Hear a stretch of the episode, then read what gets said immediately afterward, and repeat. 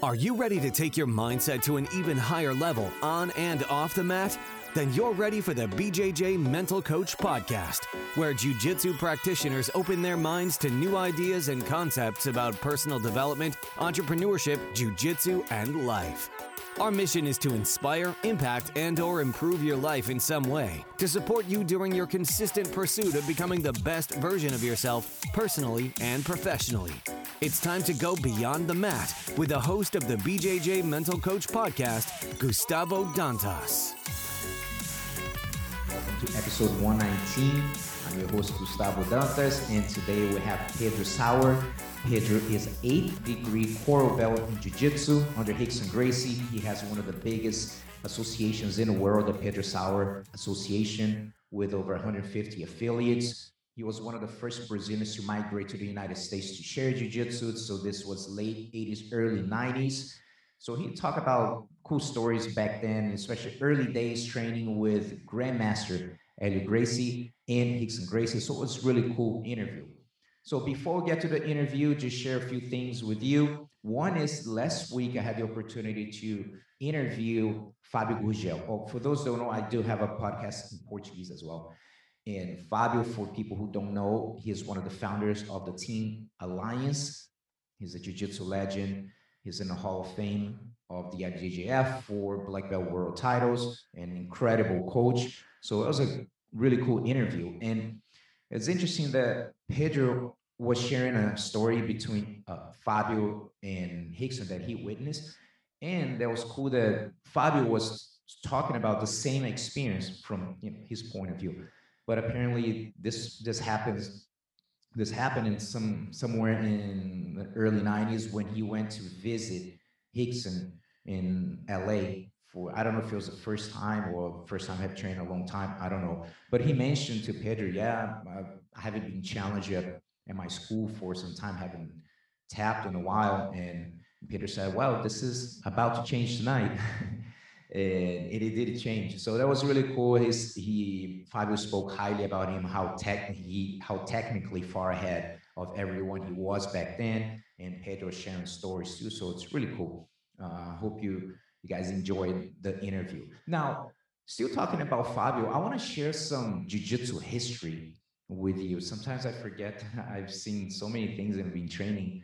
I started. I started in 1989. So around that time in Brazil, late 80s and 90s, there was a lot of like street fights and jiu-jitsu had a really bad reputation in Rio. I can say for Brazil because I mean the the hotspot for jiu-jitsu was Rio. However, until 1991, Jiu-Jitsu was not well known in Brazil as maybe people think that everyone knew. Until the, the 1991, there's a special event called uh, Vale Tudo.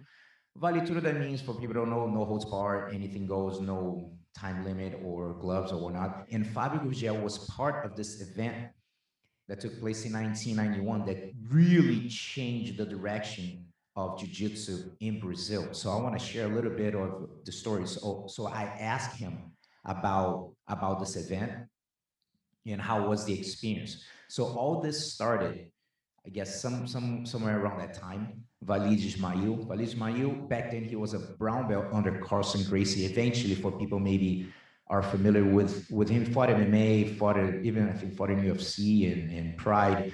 But he's the one that competed against Royce Gracie, ended up actually winning, uh, choking him, uh, choking him out and, and stuff. So he got some, uh, I think he got a little more, got more notice when, when this happened. But anyway, this, this match with Royce was in 1998. So this was back in 1991. So he went to the press and he was, he put out an open challenge that jiu-jitsu was the best martial art. And that's kind of how things were in, in the 90s in the last time they had a Vale Tudo in Rio, it was 1984, and Rickson Gracie fought, and it was Rickson's, I, I believe it was Rickson's last fight in Brazil. So they had no fights in Rio for a long time. So Walid went to Walid went to the press, and he always had really good marketing. He was he he was a talker, and he always find himself in TVs and stuff, and then he put the, the challenge out. And then the Luta Livre group. So Luta Livre is basically no gi grappling, and a lot of guys that practice other martial arts, especially stand-up arts and stuff. And so there was the rivalry back then was the gi no gi type of deal, and and they actually got a big group and went to a jiu-jitsu tournament called Copa Nastra, and they took a bunch of people and kind of invaded the tournament and but they nothing happened there no fight broke out there but that's where they decided okay we, we accept the challenge and this is going to happen. So the so the fight so they scheduled four fights. And that was back in uh, so the date was uh, september 26 1991 and they scheduled four fights. Unfortunately one of the fights one of the fighters got injured and dropped out. So those three fights. So i was 16 back then. I was a brand new blue belt and i remember i lived about 15 minutes walking from from the venue called grajaú country club. And my family was a member of that and i could could go there. So um, just a place that they have pools and a court and stuff like that. But anyway uh, i couldn't get in and there's like thousands of people outside and inside packed and i couldn't really watch. So i went back home and then the biggest TV channel in Brazil called Globo actually broadcast that maybe a, an hour later or something from when the fight happened. And that was a huge deal because that was the biggest channel in Brazil. And so the first fight was Walid Ismail against Eugenio Tadeu. Eugenio actually fought in UFC at one point. Old school guy. He was part of the 1984 uh, Vale Tudo in Rio too. So super tough dude. And the fight was the most violent one. And that was the funny thing is that listening to the commentators and, and they talk about the rules before they say it's supposed to be open hand. and there was like from the get-go there like punching and, and headbutt and and the announcer saying like well they're not supposed to be doing uh, close fist as Walid is like headbutting him. So that was pretty funny. And it was a brutal fight, and Walid won. So Jiu-Jitsu won the first one. And then second was Murilo Bustamante. What people don't know, Murilo is a legend. At one point, he was a UFC uh, middleweight champion, I believe, and Jiu-Jitsu world champion, one of yeah, one of the best ever in jiu-jitsu. So he was super calm. I actually interviewed him before uh, maybe a few months ago, I interviewed him in Portuguese too. So I did ask about this event.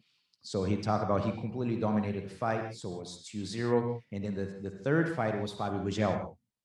Fabio Gurgel against Denilson Maia, I believe his name. Big dude. And, and Fabio, man, it looked incredible. He was, it was kind of like the most technical, even though I think he finished from strikes from the mount, but like how he showed he, how great his jiu-jitsu was. So jiu-jitsu won all three matches. And after that, jiu-jitsu skyrocketed in Rio. That was really what really took off because people did, really didn't know. And now two years after, Royce in the UFC. So now the word got out and more about jiu-jitsu in, in US to the world with the UFC. 1993, also they had the very first Brazilian national jiu-jitsu tournament that was not by CBJJ yet. It was actually my coach, Andre Pederneiras, promoted. 1994, CBJJ was created, the first official nationals. 1996 was the very first IBJJF Worlds, and that's where we are at right now. And all started really the, a huge spark it was the 1991 Vale Tudo. And it's so cool for me to have opportunity to interview those guys that participated and how tense, you know, imagine it's not like how it is today. That was like, eh, there's no really much money involved. It was just pride and it was crazy. So now imagine if all three guys from Jiu-Jitsu lost and then two years later, Royce lost I don't know if you'd be training jujitsu right now. I'll tell you what, because things would be very different. So we definitely need to be appreciative of everyone who paved the way, who really fought and got put their face there to to get where jiu-jitsu is today. and respect. That's why my, especially in my jiu-jitsu podcast in Portuguese, I interview a lot of the old school guys that people don't know about it. They're the the stars in the 80s and 90s that people don't know and people forgetting the incredible guys that paved the way to be where we at today. So hopefully you enjoy this little bit of jiu-jitsu history. That's just my version. If someone maybe believes I I said something wrong, please, you know, let me know. But this is kind of like what I remember uh, living. Maybe I don't get all the details right, but I, that's what I know gather on interviewing people. So I hopefully you enjoy the interview. Who's the BJJ Mental Coach podcast is a proud supporter of the nonprofit organization Jiu Jitsu Tribe, formerly Live Jiu Jitsu. Jiu Jitsu Tribe supports social projects who offer free Jiu Jitsu classes to unprivileged children and young adults in impoverished communities, inspiring, impacting, and improving their lives, keeping them away from drugs and crime, creating hope, and creating champions on and off the mats. Your donation helps projects to pay for their monthly expenses and facility makeovers. As a supporter, the BJJ Mental Coach donate all the profit of all online courses and merchandise to Jiu Jitsu Tribe. For more information, please visit www.jiujitsutribe.org.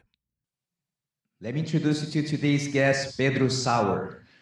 Pedro is an eighth degree coral belt under Rickson Gracie. He is the founder of the Pedro Sauer Brazilian Jiu Jitsu Association, which has become one of the largest and most respected associations in the world. Currently, they have 150 affiliates across the globe, 9,000 registered students, and over 200 black belts under him. Mestre Pedro Sauer, welcome to the podcast. Thank you very much, Gustavo. Appreciate that. My pleasure. Yeah, it's an honor to have you here. And you you're one of the first Brazilians who came in the, the 80s, and I, I I I I believe it's the beginning, maybe the early 90s. But you know, the the first group that start coming to the U.S. to develop jiu-jitsu here. So I'm I'd love to hear more about the beginning, the early days. But before we get to that, let's talk about how martial arts got into your life and then eventually how jujitsu show up in your life? Okay. Uh, no, I don't. I don't well, then, there you go. There you go. Well, I, you know, I came to America in uh, in May of 1990. Okay. Uh, that was the date that I came to America. I came right after Rickson. Uh, Rickson came in, in begin late of 88, begin of 89. That's when Rickson established in Los Angeles. And uh, yeah, I was pretty much, a, Hicks was a good friend. We used to grow up together. Uh, we, we, grew up in, in Flamengo since we were little young kids. I remember Hicks uh, first time he was still a, a, green belt. The first time was we, we saw him on the mat, and I, I couldn't believe uh, what Hicks was doing.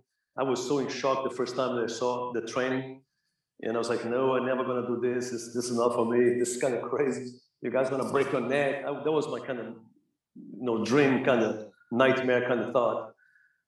And uh, anyway, it took me a few years to, to get back to the academy, to get back to the academy in, in Rio Branco with Helio Gracie.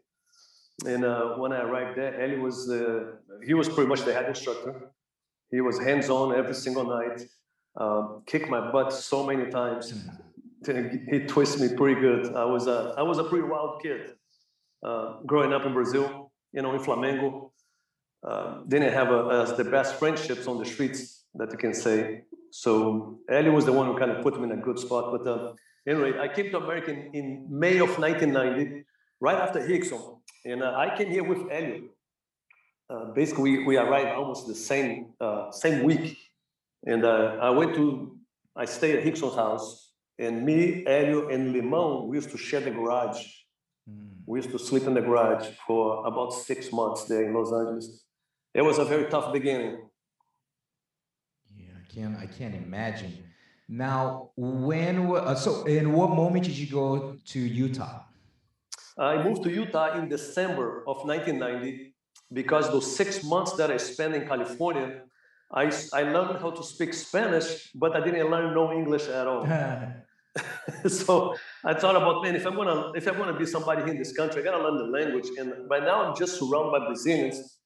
And it was a tough environment too. In the beginning, it was a, a bunch of Brazilians, and, and, it was a tons of black belts. uh, good brown belts. Limon was a purple belt at the time, but Paulo Barroso was a brown belt.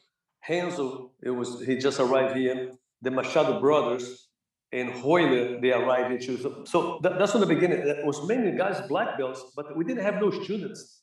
There was nobody for us to teach. We used to have only a few private class here and there. Rickson used to get busy with private class. It was very affordable, the private class. Was like 20 bucks for half an hour or something like that. It was super affordable. It was, a, we all kind of had a very hard life in the beginning. It was very difficult, not easy at all. Yeah. Now, how was the beginning back in California? We've got the famous Gracie challenges and uh, all the trainer garage, the all the, the challenges that have going to other schools or inviting people to come over. So is that something that in Brazil you already got involved with that, that kind of training too? Or you picked up more in US? Of course, the trainer was part of the self-defense and everything, but as far as like the challenges start to get busier with that for you was when you got in US? Yes, got really busy because what happened here in America, uh, that's what I discovered when I came to America. Uh, I, I was training jiu-jitsu in Brazil since the 70s. And uh, over in Brazil, uh, everybody who trained jiu-jitsu somehow had a, a, little, he had a little understanding, knew how to dance a little bit.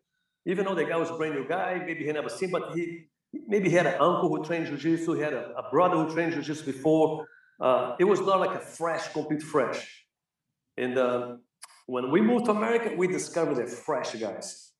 And, and those guys were super dangerous because they knew some wrestling, they knew a lot of karate, a lot of kung fu, but zero idea about grappling.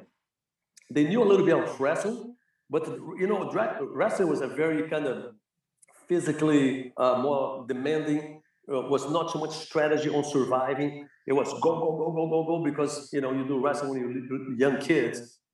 So you just press play and you just go full steam. One thing that I can tell that helped us tremendously on the beginning was the self-defense part of jiu-jitsu that Helio Gracie make us do back in, in, in downtown Rio de Janeiro. Downtown Academy, we used to train for the most unpredictable situations. Uh, every single day we have to do the self-defense, the whole entire curriculum, Helio Gracie curriculum, all the program in the textbook. So we did the, the, the self-defense life video, like a life. People try to club you or, or chain or knife. It was, it was a pretty much life video deal in full speed too. And that moment, I, I can tell without a doubt, Gustavo, that's the time that I appreciate the most the self-defense was when I started dealing with those guys that was completely unpredictable. That means they you put somebody in your guard, and the guy doesn't thought about pass your guard. The guy just got up and decided to do a somersault, or decide to jump, or decide to flip backward. Complete crazy. Hmm. But you know, some people did that. And, and if you don't, if you're not aware of self-defense, man, we got hurt pretty big, mm-hmm. like really bad. A lot of people got hurt in the beginning because you deal with somebody that speak different language, not just a verbal language, but body language. And, and they don't have to accommodate, they didn't know how to accommodate jiu-jitsu. They just decided to do an anti-jiu-jitsu. And that was a super challenge for us in the beginning, especially if you're a small person. You know, if you're giving up size, that Andy was like, you know, hey, if somebody's twice the size, you know, you don't embarrass me. You got to make him say uncle. and that's how it was. The old man was over there. Look, uh, you know, he was right there breathing, you know, right over here. And it, with Grandmaster Eddie, it was no joke. It was no mess around. It was no joke. He had to represent the art. So that's how we arrived here in America. It was uh, basically Holding put a, a, a free, uh, it was a magazine that kind of come up with some kind of challenge and Rory offer, uh, offer uh, like a hundred thousand dollars for whoever could beat a, a jiu-jitsu black belt. And uh, man, at that moment on, for about a couple years, we had an open challenge match almost every day. Wow. Yeah, it was a pretty tough deal. I remember driving my car to the academy, and I looked to my seat, and I, I like I forgot the boxing gloves. So I have to turn around, do a U-turn, and go back, pick up boxing gloves, because I never knew who was going to show up in class with a friend who was going to challenge. Now, do you remember your first match in the school, and how how did you feel mentally going in? You know, going for that first challenge. Well, I gotta say, uh, I did a lot of challenges in Brazil. Uh, a lot of uh, in Brazil, I was prepared uh, at, at downtown Rio de Janeiro, a downtown academy, and you prepare us for challenge right there. And used to bribe people on the streets to come to the academy and to try to fight us. And uh, what I used to do, uh, I remember construction uh, business right in the Rua do Ouvidor, uh, what the Gracie Academy, you know, the end of the Gracie Academy kind of face. It was 18 stories high, 18, 18 floor. It was a building that's getting built, was getting built. And six, eight months later, the building was the same height, 18 floor. So all the workers started looking inside, and Helio was like, hey, come on in. How much you guys make today? Oh, I make 10 bucks. I'll give you guys 20 bucks. But you gotta hold those guys over here. You gotta put those guys in the headlock. Don't cannot let those guys escape. Gustavo, at the moment on, I can tell you without a doubt, Grandmaster Helio was testing us for the unpredictable moves. And I'm, i was so glad to, to, be, to be in that situation, to be put in that situation. And what was some of the uh, some of the matches that really stood out for you when you look back and for any way you you won it could be maybe because it was very difficult or for whatever reason uh, it caught your attention and you remember well? Well the toughest match that i had when i when i when i when i moved to america was with a wrestler. His name was mark schultz. You know and uh, before before me mark, mark schultz uh, have a, a, wrestling match um, mark trained with rickson uh, Rickson came to visit me in Utah. And when he arrived in Utah, the guy who was putting the seminar together put an open challenge for anybody in town to come to challenge Rickson and myself. And we had several people that came, that shows up with the magazines, offering them the money, and say, listen, the money is there, but you got to put 10,000. If you want to, if you want to make 100,000, you got to put 10. But because you're already here, go ahead and put a box and gloves, and we do for free. No money involved. And that's how that's how was the catch. It was this. So Mark Schultz was one of the toughest matches that I had in here, to be honest. He was an unbelievable talent guy. Uh, he knew wrestling and he was such a vicious guy. And he learned jiu-jitsu pretty good too, because you get an Olympic gold medal in wrestling, you show him a half dozen of moves, he's a nightmare. So Mark was a guy who was a, a white belt in jiu-jitsu, but he, to tap, he could tapped a black belt. Incredible. And what around what year did things start to calm down as far as like the challenges? When did it start to calm down? The countdown started, I want to say, after Royce fought the UFC, UFC one, two, three. What happened? We had many challenges coming to the camp. So 93, 94, I believe the challenge, the, the tough matches start slowing down in 97, 98, 99, a little bit later. That's when people start to be more educated and uh, Rory put a lot of uh, videos on Blockbuster. And uh, what happened that I used to go to the Blockbuster, all the Blockbuster in town, and put my business card on every Blockbuster uh, videos. magazines, I used to put magazines, but on the, be- on the beginning, it was horrible advertising. It's like, you know, if you want to get your face smashed, if you want to get your arm broke, if you want to go, get, go put it to sleep, contact this address here. that was not a good idea. Now, how was the process for you as an entrepreneur, as a business owner, to start taking the school? And then again, well, things started to calm down, and then now we're treating more like, okay, now this is over. How was for you this transition? I think you work uh, as a stockbroker maybe in, in Brazil, yeah. So now we're doing something that you basically running your business. Did you have anyone helping you with that? How was the the process? Yeah, no, in the beginning it was very difficult because I didn't speak any English. When I moved to America, I, I moved to America with zero, zero English. So I couldn't speak a word in English. I knew where's the bathroom, I'm hungry, and do like this. Those are the only words that I knew. So in the beginning, I had a lot of help. I had a, a, a bookkeeper that helped me out in the beginning. Uh, I had my wife to help me out. I have tons of people to help me out. And uh, what happened that with my, with my mentality of a stockbroker, I I was able. I, I work as a broker for 12 years, and I work in a very good bank in Brazil. Very, very one of the best banks there was a. It used to be the old Atlantica Boa Vista Bradesco, mm-hmm. and I work with all the, the president and vice president of the Bradesco. Those are the guys who kind of got me in. Antonio Carlos Almeida Braga, you know, the guy who helped Ayrton Senna Braguinha, who passed away beginning of this year. and uh, he was a it was a good part of the of my first job in a uh, working in a stock market. And what happened that I noticed a lot of people that work in stock market they got filthy millionaire very quickly. I watched people making money left and right, but there was something that I could not do it. It was the principle of honesty. Mm. I could not take advantage of people or, or you know snuggle myself and kind of be sneaky everything that I did, I did by the book because I had like you know, uh, I came from a family that uh, my mom was very disciplinary, my dad was very disciplinary, very proper, and he said, you know, you do things honestly by the book. I left for you a clean name. You better leave a clean name for your kids and your grandkids. Don't you ever disappoint them. So that stuff stuck with me forever.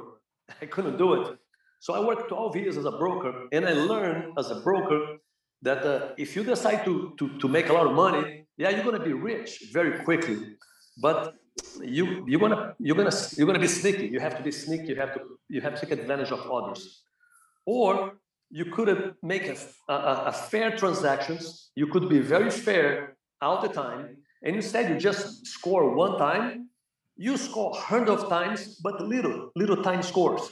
So you make tiny little money uh, pulverize, instead just gouge the money and just be rich right away. And after that, you have this bad reputation. So I transferred that to Jiu-Jitsu. And, uh, and I formed, in 1992, I formed the first Jiu-Jitsu association. I, I started teaching a guy from uh, Virginia Beach. His name was Frank Cucci, one of my first students from, from, he was a Navy SEAL from Virginia Beach. And he fell in love with Jiu-Jitsu. He was a very uh, dedicated martial arts. And after that, uh, he wants to, to be affiliated. And it's like, I don't even know how to do that. How do you mean affiliate? Well, you can open some kind of franchise. It's like, ah, I don't know if I can open a franchise because I'm the first known Gracie to open a Gracie Academy in Utah. And I didn't know how was the franchise. So what happened is I say, listen, you don't need to have franchise, but what I do, I'll teach you. I'll go to your place uh, once a month for five days. So every month for five days, I started going to Virginia Beach. And over there, I met a whole bunch of Navy SEALs. I met uh, Jeff Curran, that was another MMA fighter, great practitioner. I met Greg Nelson, that was another unbelievable martial arts. And I met tons of people there at Frankfurt School. And that's the beginning of the association. And after a few years, I had already, when I had a 34 academies affiliate under me, Rickson, he decided to open his first American Jiu-Jitsu Association, Rickson Gracie.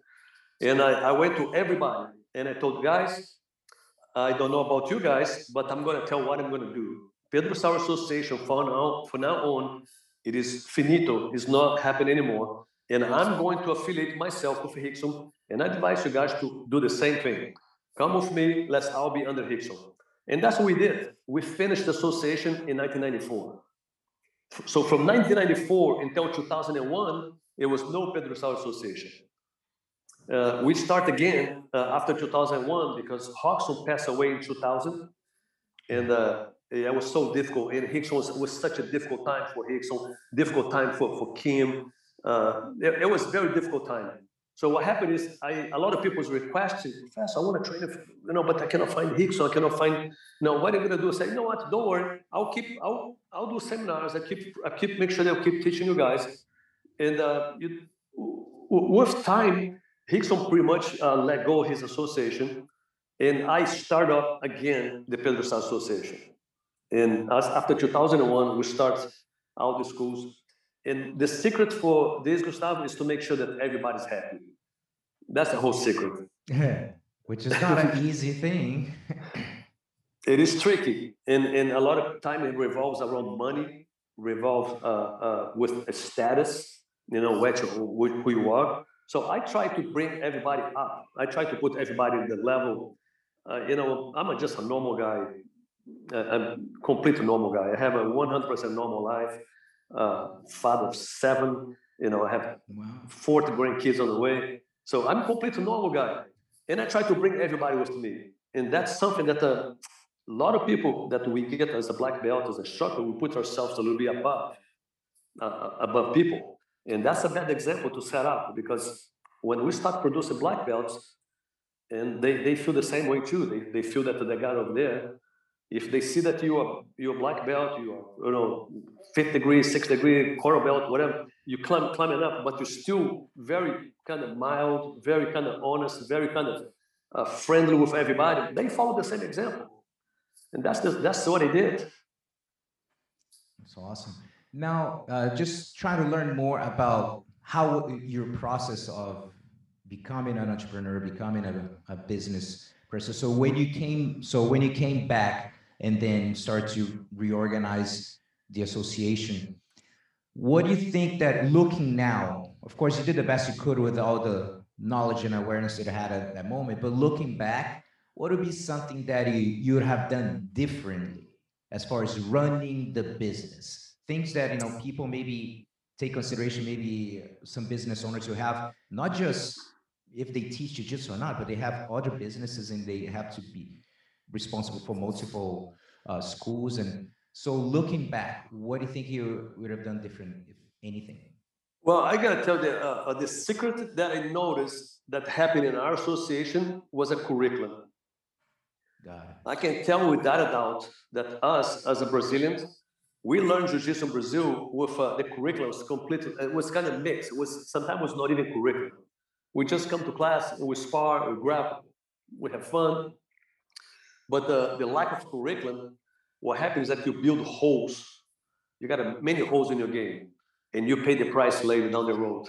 Uh, the curriculum allows you to cover all those holes and give the opportunity to every single person to progress to the rank in a very fair, in a very effective way, and does not require the guy to be a species, like you know, a wrestler, uh, uh, you know, Olympic wrestler or somebody who's kind of incredible talent guy. Oh, this guy's going to be a black belt.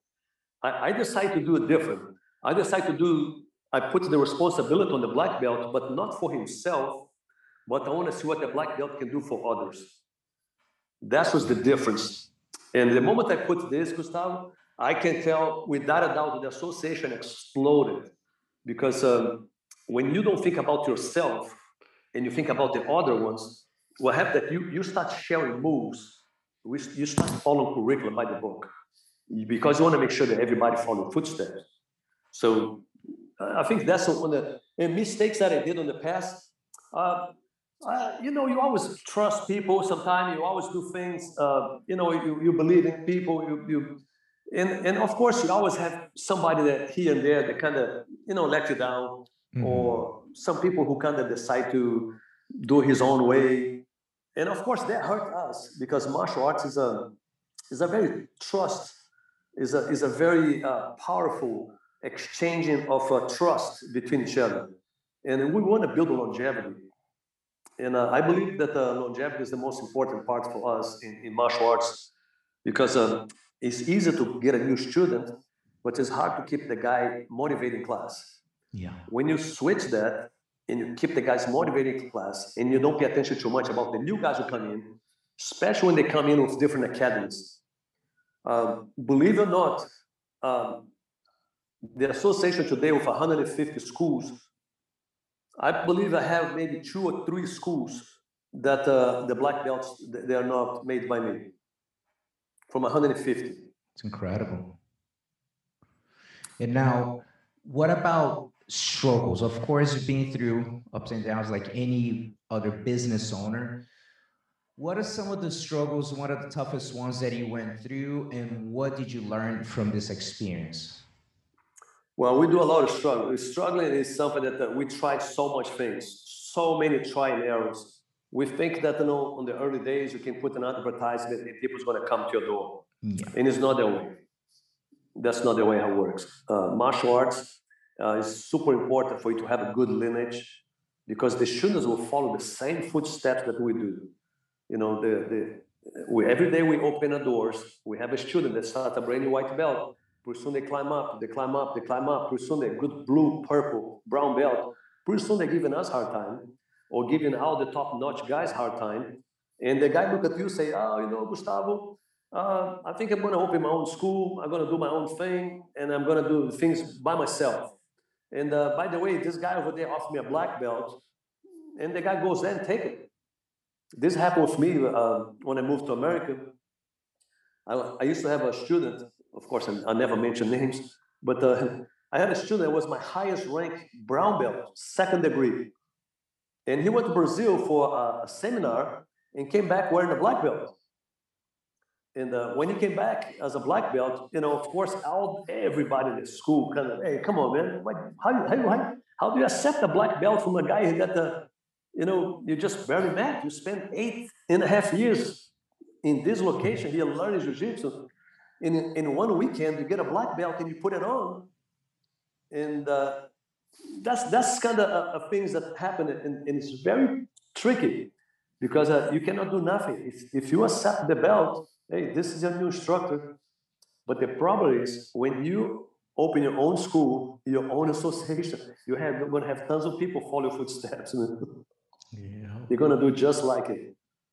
That is true. Now, I know you've been training with training with Rickson for so many years and having been exposed to so many incredible black belts, what do you feel that is different about Rickson that you had opportunity to to live and experience not only you hands-on but like you watching what he is doing to the people? What do you feel that it makes the, the biggest difference in on his jiu-jitsu? Yeah Rickson's personality you know he's a he's a super nice guy. A lot of you know some people if you look facial you look at the, the face you look like you know the demeanor sometimes Rickson look like can be a little bit intimidated kind of guy or tough or kind but he is the nicest guy you will ever come across. He has a heart that does not fit on his cage, man. He's, he's just a huge heart. He does not give up. You cannot make the guy give up. It's impossible to make him give up. And he's a super bright guy, very bright, brilliant mind, very smart. Uh, you know, he's uh, got incredible amount of experience and travel all over the world got the chance to meet people everywhere. And as a as a kid, I was impressed with kid right uh, with Hicks as a kid right in the beginning when I met him. I couldn't believe it. A guy of my age, because we're the same age. And uh, I remember watching Rickson get in a fight one time on the streets, and I was like, my gosh, Hicks was like 15 years old. He just fought this Marina, and this Marina was shredded like a big fit guy. Rickson just demolished him. And, and for us as a kid, it was like, what in the hell? Got, What is this, man? How? Oh, this called the jiu-jitsu. We, I have no idea what this is about. No idea. And that's how Rickson was. He's just a, a tremendously nice guy, uh, incredible talent. Uh, he's a super giving person. He he'll take the, the, the, shirt off his his body to give to you. He's he shared food with you. He he's a great I cannot even tell how nice the guy is. If, if people really came to find out how nice he is, it is just a, a unbelievable. But on the mat, it's like a training with a, with a, with a bear, uh, and uh, with a skillful bear.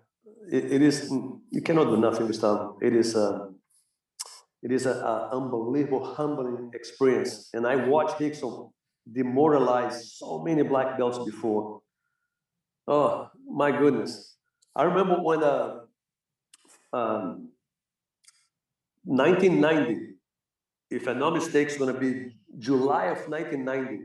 I had I was in America for a couple of months, and uh, Fabinho uh, Gurgel mm-hmm. came from from Brazil, and Fabio was tough as could be. Fabinho when he was young, because Fabinho was a big kid as a young. He was kind of stocky.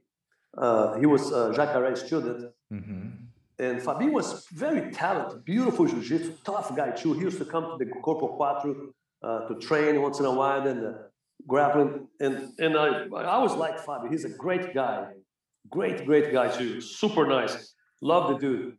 And when he arrived in America, he told me, oh, Pedrinho, you know, I have not tapped for almost five years. I have not tapped. I say, Fabio, you get ready, my friend, because tonight he's going to be different story. It's like, what do you mean? I said, oh, you wait, you wait. Rickson, man, it's different. I just want to warn you. You know, Rickson is, is very, very smooth, man. So I watched Fabio and Rickson train, and my goodness, you know, it was like nothing, walk like nothing.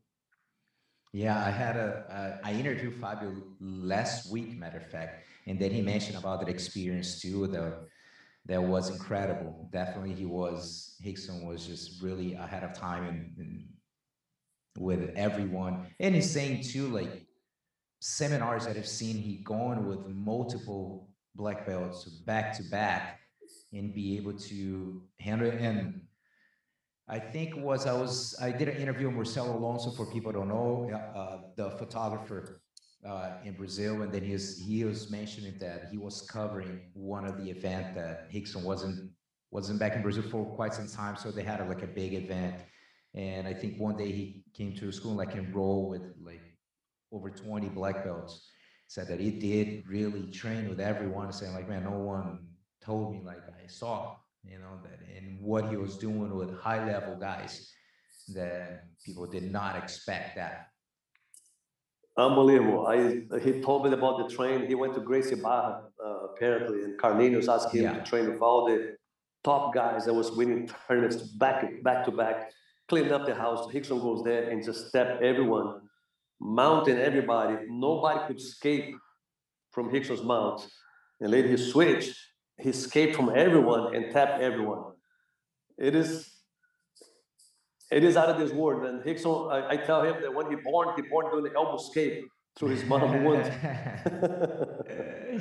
It's incredible. What about, what about with Helio Gracie? What is the the main lessons that you got from him? Not like jiu-jitsu lessons, but life lessons that you carry to this day.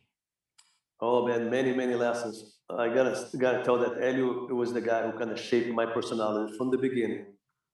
I told that I was a little bit more wild when I was a kid.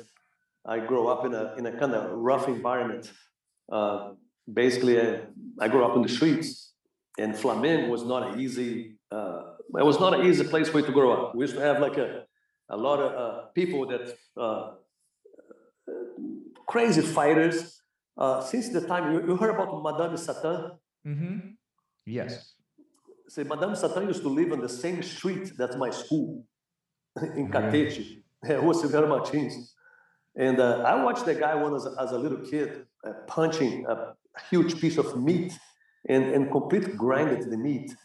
Um, and, and you, when you grow up in an environment like this, it's pretty rough. And Helio Gracie has his first school in Flamengo uh, at uh, Rua Marquês de Abrantes. That's his first academy. So we had a lot of people from Flamengo. Used to have another guy, his name was Macisti, was another crazy tough guy. Uh, Marco Ruas, Marco Ruas, me and Marco Ruas, we test for, for yellow belt in Madureira oh, cool. when we were just little kids. Uh, we used to do Taekwondo together. I used to train Taekwondo at the Praça José de Alencar in academy with uh, Yo Jai Lee. But uh, he basically shaped up all of us. Anybody who has a chance to, to be around Helio you grow up to be a better person. You, you got a good lessons. With Helio, you could not say maybe. You have to say yes or no. He never accepted maybe. He didn't accept excuse, like, you know, no excuses. You know, he was pretty, uh, pretty determined individual. My mom was trying to buy a piece of property uh, many, many years ago. And uh, Helio was saying, Pedrinho, come here. I'm going to sell a piece of property for, for your mom, for your family the same way I'm going to be selling for one of my kids. So we go to Helio's house uh, seven o'clock in the morning at the, at the valley in, in Itaipava. When we arrived there seven in the morning, Helio was already working, digging a lake himself. He was digging with a, with a yellow cover, and it was raining, and he was digging in the rain.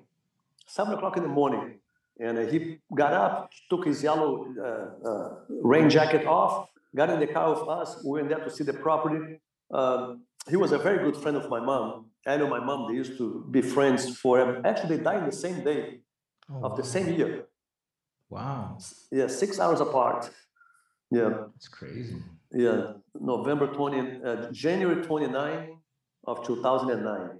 They both died the same day. And anyway, lessons with, with Grandmaster Helio Gustavo was incredible. Uh, he made me be a man. He made me be an honest man. He made me be a, a honorable man. There was no way I could look at Helio Gracie and say, tell any kind of smart ass advantage that he did. Mm-hmm. He never put up with nothing like that. It has to be by the book. So he made us. And what about one of the best piece of advice you've ever received? Maybe from him, or if not from him, anyone that comes to your mind that really stood out and it's uh, advice that you carry for your whole life. Well, honor. Hélio used to have a very strong honor. Honor, you have to be honorable person. And that's something that I learned from Hélio. If man without an honor cannot, is, no, we are very fragile without honor. So honor was something that he, he made me believe, he made me dig, he made me cherish uh, integrity. You know, he made me be very by the book. Every time that I, I, you know, imagine I was a little kid. I was probably 15 years old. So from 15 until 32, I, I saw Hélio every day. Wow. You know, and he, he I gotta tell honestly, he, he twists my arm, twists my neck, kick my butt so many times. Oh, so when I was a kid growing up, I was a complete ADD. I've been expelled from 12 different like, schools. I could not stop still, man. I was totally hyper. And my mom told Hélio, oh, Pedro is this, Pedro is that, Pedro cannot do this, Pedro cannot do that. Oh my God, Hélio, I don't know what to do with Pedro. And Hélio was like, Mir, Pedro doesn't look that crazy for me. If I gave him a hundred dollars bill, do you think you eat it or you put it in his pocket? And my mom said, Oh, Hélio, you put it in his pocket. I can still fix him. If you put it in his, if you eat it, I cannot fix him. But you put it in his pocket, leave him with me. And at one time we were grappling in downtown at the Gracie Academy downtown, 18 stories high. And uh, he got in the mount position. Uh, uh, he passed my guard, crossbody mount. And uh, when he was in the mount position, I was trying to get out. So I, I tried to get out here, push here, push there, tried to elbow escape, tried to elbow escape again, both sides elbow escape. And uh, he, I could not budget him. He was there, stuck in the mount position, could not budge him. And he looked at me and said, Oh, you think you're crazy? And later I looked to his eyes like this, I'm like, what? I, it took me completely out of my, out of my, because I was in an autopilot trying to escape. Pretty soon he thought, oh, you think you're crazy? You can trick your mom and your parents with San Fagan, but you don't trick me. and I'm telling after that day, I was scared. I was afraid because I used to trick people. That's what I used to do. I used to pretend I was crazy. Yeah. So I walk in schools and I see the biggest guy and I go down to the guy and punch him right in the nose because that's what my older brother told me. Hey, if you get into school, you punch the toughest one. Everybody else going to respect you. Okay. And you go there and do stupid things like this. Until I met Grandmaster And after that, I was so in shock because I, I was not, first of all, I was learning Jiu-Jitsu. And I got so terrified on, on my beginning of jiu-jitsu because I got spanked by Royler. Royler was a little kid. Royler was little boy, man. I got spanked by Royce, little kids, uh, kick my butt left and right. And I was brand new kid training. So I was scared of people, you know, after being crazy guy, tough guy, being 12 different schools. Pretty soon like, oh my goodness, how many people know jiu-jitsu? I, I, never, I never thought about that. Thank you, God, I never, I never encountered jiu-jitsu. But I did encounter jiu-jitsu guy in my school in Ateneo São Luís. I encountered Crolin. Mm. Me and Crolin, Crolin Gracie. We went to the same school, same classroom. And I t- told him, uh, first day of class, I walk in my classroom. I was very, you know, uh, uh, how called, uh, I couldn't pass the year. I have to kind of do the same year back again. Yeah. Repetir yeah, one. Yeah, yeah um, yeah, to fail whatever grade. I, I, I did the same too. I failed uh, seventh grade. Yeah. So I had to do it again too. yep. So I, I did fail many times, many times, four times to be to be honest, because I was so hyper and I could not stop still. I could not stop still. So when I saw Crolin in my classroom, he was sitting on my desk, and I used to have my name engraved on the desk. And I say, hey, you, get the hell out of here. That's my, my that's my seat. And Crolin look at me, pick up his stuff, move to the seat, quiet, and then say a word. And later the teacher, hey, uh, no, so, so, so, so, Crolin Gracie. And I look around, I like, holy cow, must be some Gracie guy. So I went, I went there to ask him if he was Rickson's brother. He's like, no, no, I'm his cousin. Well, next day I was in a fight with Crolin. Right next day, and Crolin just flipped it, put put me in the stomach, and just hold me there, just smile. I couldn't do nothing. Yeah, yeah that's how guys introduced pretty much to, to, to the jiu-jitsu environment. now, talking about all your experience training with uh, Master Helio, and what are some of the main main concepts that you share with brand new people?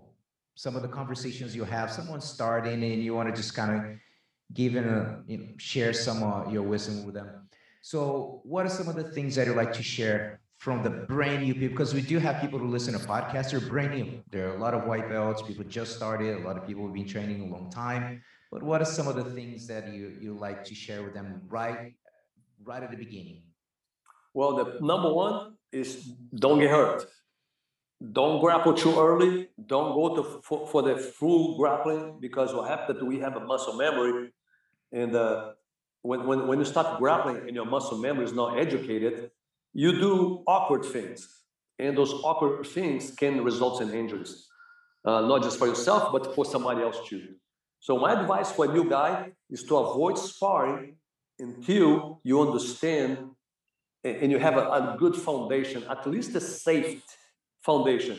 You know, the, the, the correct way to, to have a good posture, the correct attack early, you know, be careful with your joint, don't, don't let your, joint hyperextend, don't resist too much neck pressure, because a neck, you know, somebody's brand new guy, the neck's not, you know, is not well developed, and you try to hold on, pretty soon you, ah, you cannot swallow anymore, and you have a hard time to pump. So I, my advice for everybody is like this. Learning Jiu-Jitsu is just like to learn how to drive a high-performance car.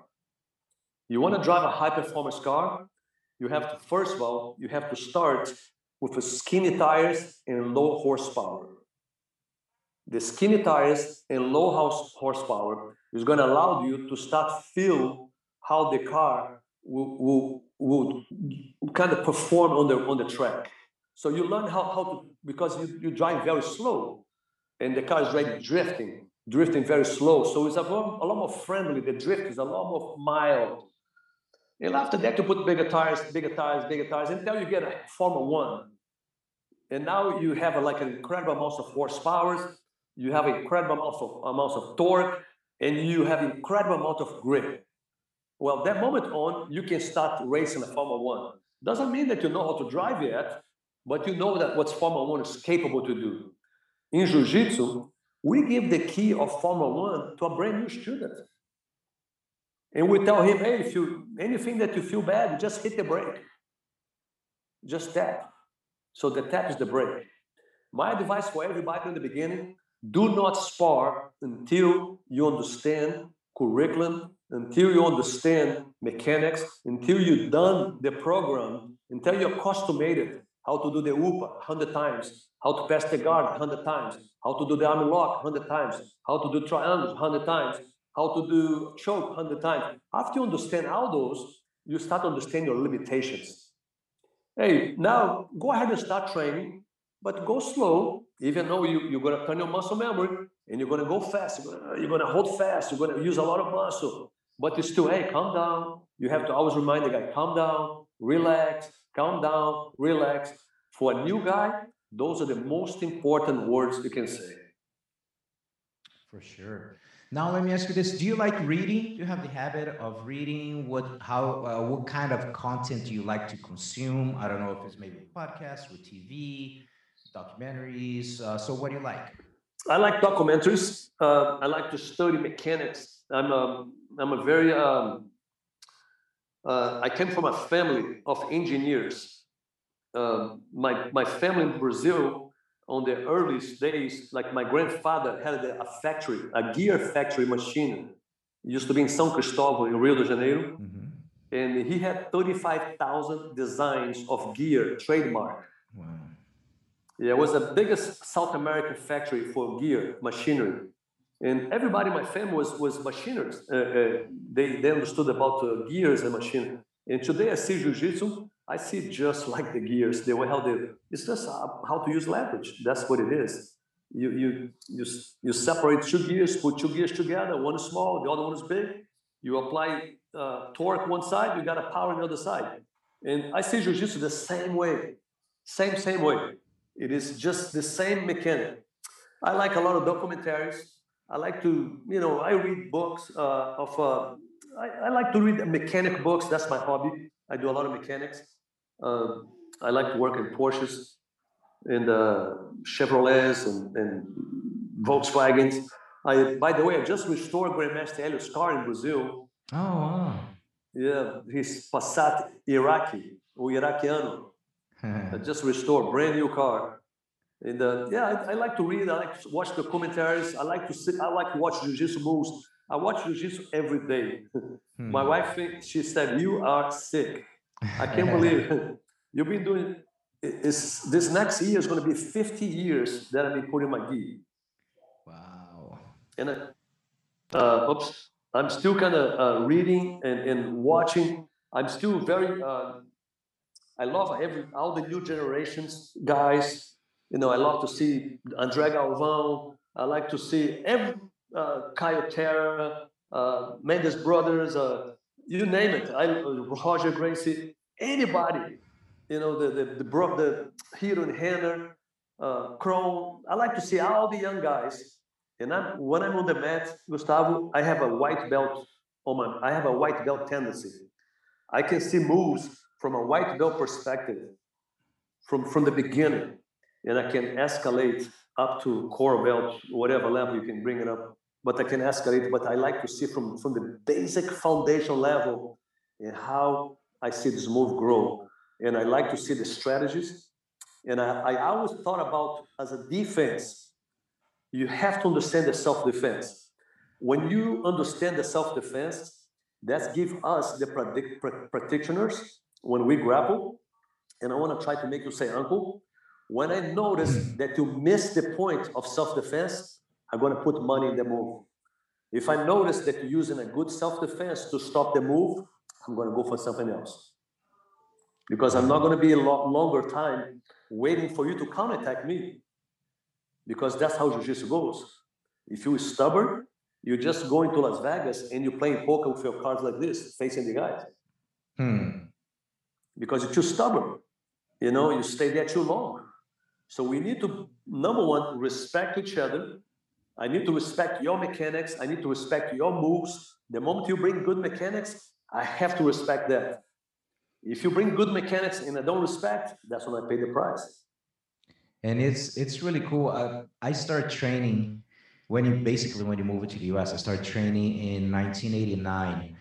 So I got kind of like the beginning of um, kind of like the more technical revolution the competition start to happen more. So you were, uh, you know, before that in the in 80s and being able to see in the 70s, being able to see the tournament. So for for you, it's got to be so surreal to remember, like, wow, look how that used to be, and now how how it is right now, and especially technically the the evolution. You know, so how do you see that? You know, looking back into it was fairly everything simple but competition creates that you know people just thinking about different options different what can we do so how was uh, how was for you to to remember the early days and see now like how crazy especially technically you know the moves are, are getting mm-hmm. well you know in the early days it was a lot of tough guys we used to have a lot of tough guys and uh, the history of jiu-jitsu back in Brazil, Grandmaster Helio, his academy was in downtown Rio de Janeiro. So basically, his students was not that it was everybody was workers. You know, everybody wear tie, and uh, we, we we was not people getting in the gym, very fit, very strong. And Rolls, Rolls move, he start uh, his academy above Carlson. So Carlson used to be in a, a, a Figueiredo Magalhães, second floor, and Rolls moved to the third floor. And what happened over there is that they got all the young generation from the Copacabana beach, from the Arpoador, the surf guys, you know, the, the, a lot of fit people, they arrive to the school. Those guys start arriving to the school. And uh, in downtown, we did not have the tough guys. We had the technical guys because Ellie was very into the technique. But uh, of course, when the, the toughness arrived in jiu-jitsu, it was hard for us. It was very tricky, especially in tournaments that you only have, you know, four or five minutes to go for. Man, in five minutes you're dead. You know, we, we pretty much we're good for one match. You know, and and the guys from uh from Copacabana, the guys from other schools, they are more fit. They're more younger, jovial. They used to surf. No, they used to skateboard. They used to jog in the sand. They used to lift weights, bar, you know, go to the do the bars on the beach. So it was a different crowd. I believe that uh, I honestly I advise everybody to compete. I compete in every belt. Since bringing white belt, Rickson put me to compete. Uh, I, I, compete uh, as a white belt with three, four months of, of training.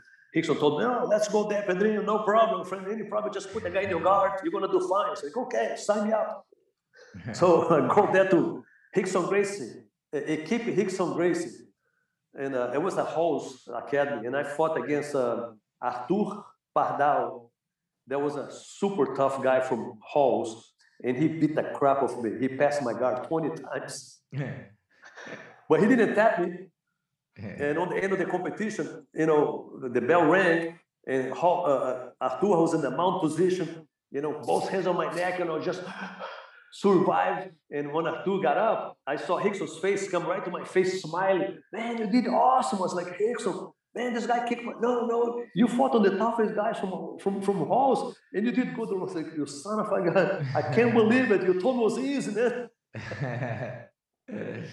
you did awesome. awesome. That's awesome. Uh, now we're getting close to the end of the interview. Now I want to know what is going on, what's excited what's exciting going on with your association? I know that right now it's kind of tricky with the COVID as far as events or some states are still closed. And but what do you got going on with the association? What's exciting? Well, we just had uh, since December of uh, last year, we I uh, I formed a, a, board of directors. We have uh, now six directors that are running the association. A long time ago, uh, until prior that, was just one man, one guy uh, running the show. And right now we have a, a board of directors that everybody's super nice, by the book, proper, every, all black belts. You know, one, you know, a great negotiator, a great attorney, uh, uh, a, a CIA uh, uh, self-defense instructor. Uh, we have another one, computer expert. We got another one who's a socially unbelievable. The guy is a, is a, a public speaker. Mm-hmm. So we do have a group of guys, and they've been helping out the association tremendously. Uh, during the COVID year, uh, we lost only four schools from 150 closed down. Wow. Only four. And they are in the process to go back again. And uh, yeah, we, we have new curriculums being, being uh, I'm going to implement now uh, next week. I'm going to be recording a new curriculum so uh, we're going to revamp a little bit the curriculum with a whole bunch of, uh, you know, more updated techniques. Uh, we're going to still have the same foundation, but we're going to make a level, level. We're going to make a le- couple levels up, mm-hmm. and uh, we're going to record the whole curriculum pretty much.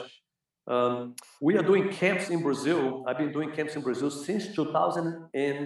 Oh, nice. Uh, I already took 350 people to Brazil uh, for the camps.